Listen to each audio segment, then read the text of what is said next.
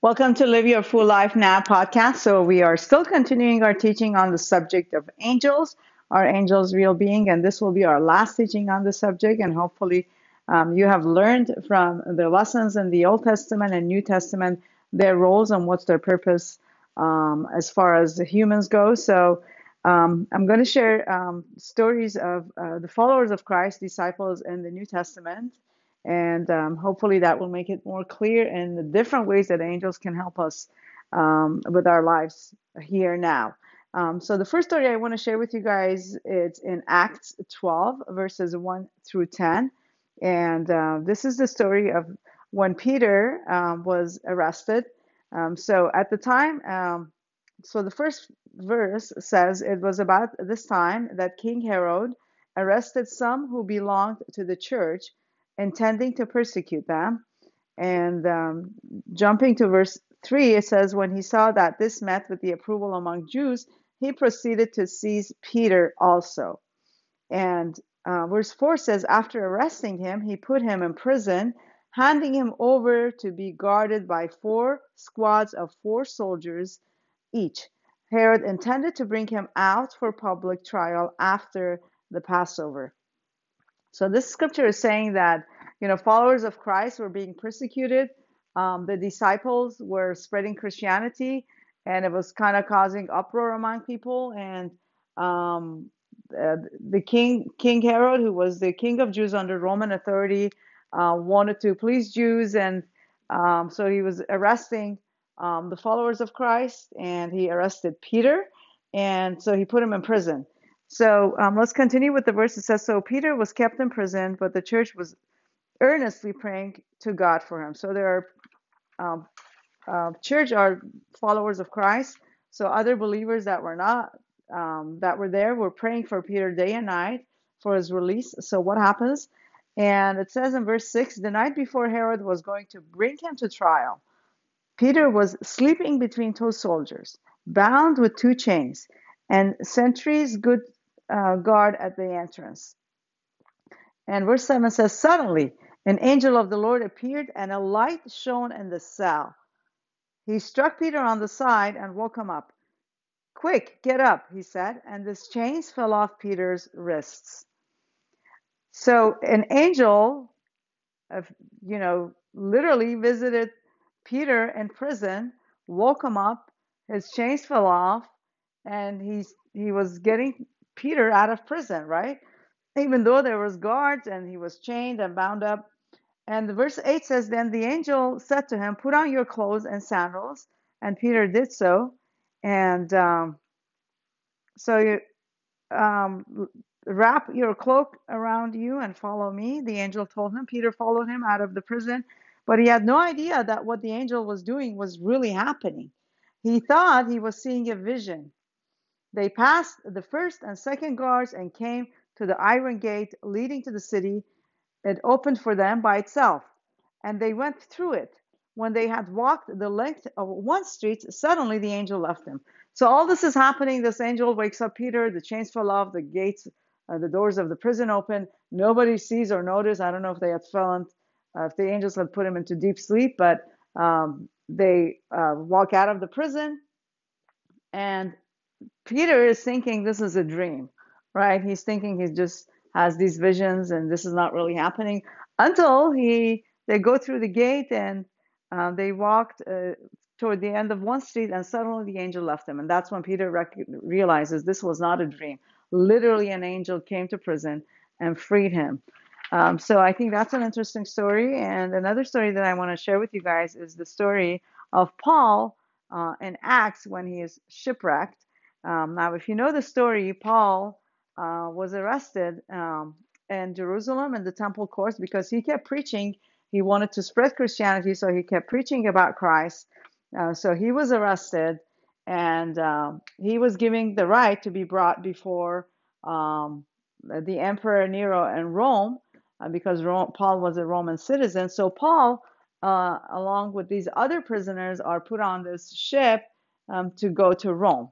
Now, they encounter many adventures, so feel free to read that whole chapter.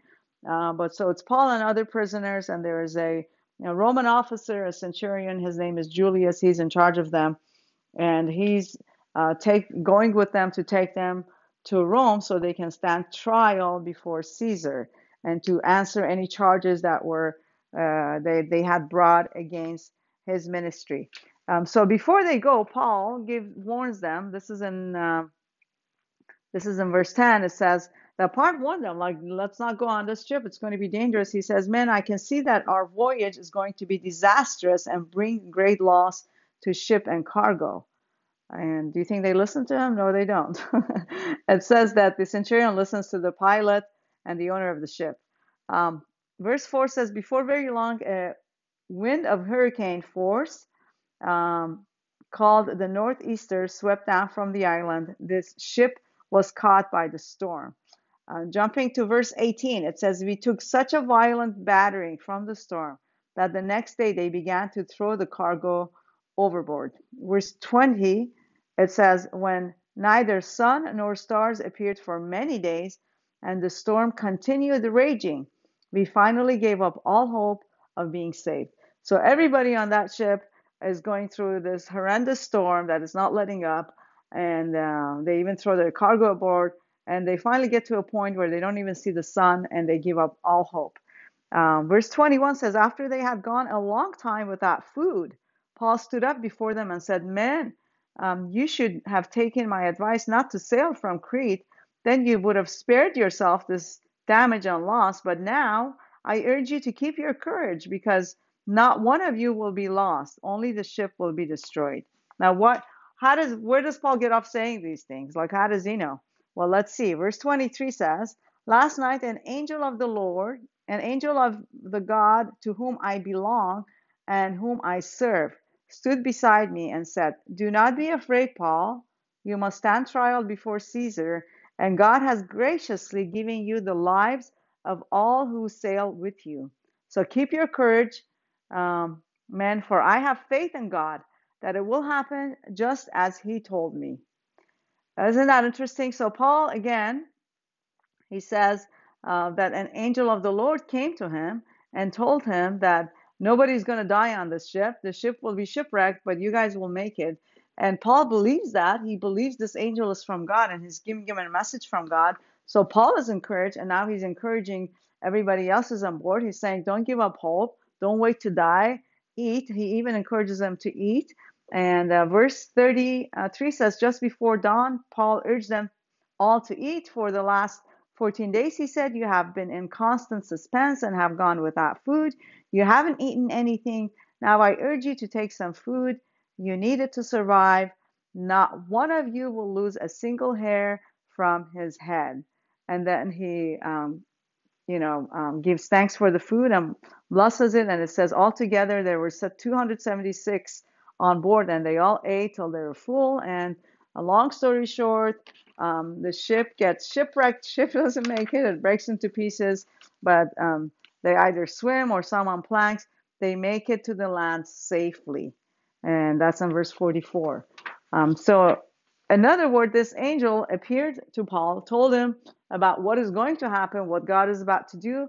Paul believed him. Paul got was encouraged. Paul gave that encouragement to everybody on board. They believed him, and it turned out exactly as the angel had told Paul. So I thought this was really interesting how the angels uh, saved the lives of everybody by basically just giving him hope and telling him uh, what the future is going to look like. Um, and sometimes I think that's just what people need hope um, hope to hope for the future, hope for a better future, hope about the things that God is going to do in their lives, and uh, stop listening to enemies' lies. So, um, from all these teachings, I hope you've learned that um, angels are God ministers, uh, spiritual being um, that are here to help us. Uh, to help us really to walk in the plans that God has set in front of us, right? It's not to help us whatever we want to do. We command God, you do this for me, you do that for me, you give me that. But I think that a better prayer is, Lord, how do I fit in your plans? And um, does it mean we're going to face trials? Yes, because that's how God allows trials in our lives, because that's how our character is shaped. Um, but remember, Jesus went through trials, and angels strengthened him um, before the trial, also after the trial. uh, they strengthen him. So if you're taking, if you've taken a beating and you're exhausted, uh, God will send His angels to strengthen you and uh, restore you. And what else did we learn? I mean, um, that they also warned people of um, danger that is ahead. They gave wisdom and direction. Um, they physically delivered people from danger and accidents. I wonder how many times they do that nowadays. And they gave hope about the future. So uh, thank God for angels, right? Um, obviously, we have the Holy Spirit of God. If you're saved and uh, you're born again, you have the Spirit of God inside you that leads, guides, and directs you. But I believe at the same time, God uses angels too to um, give us hope, to protect us from evil and harm, and uh, to strengthen us. So um, anytime you need help, uh, just remind God of His promises that says, "Iron angels, ministering spirit, sent to serve those who will inherit salvation." So we do have help. Praise God for that.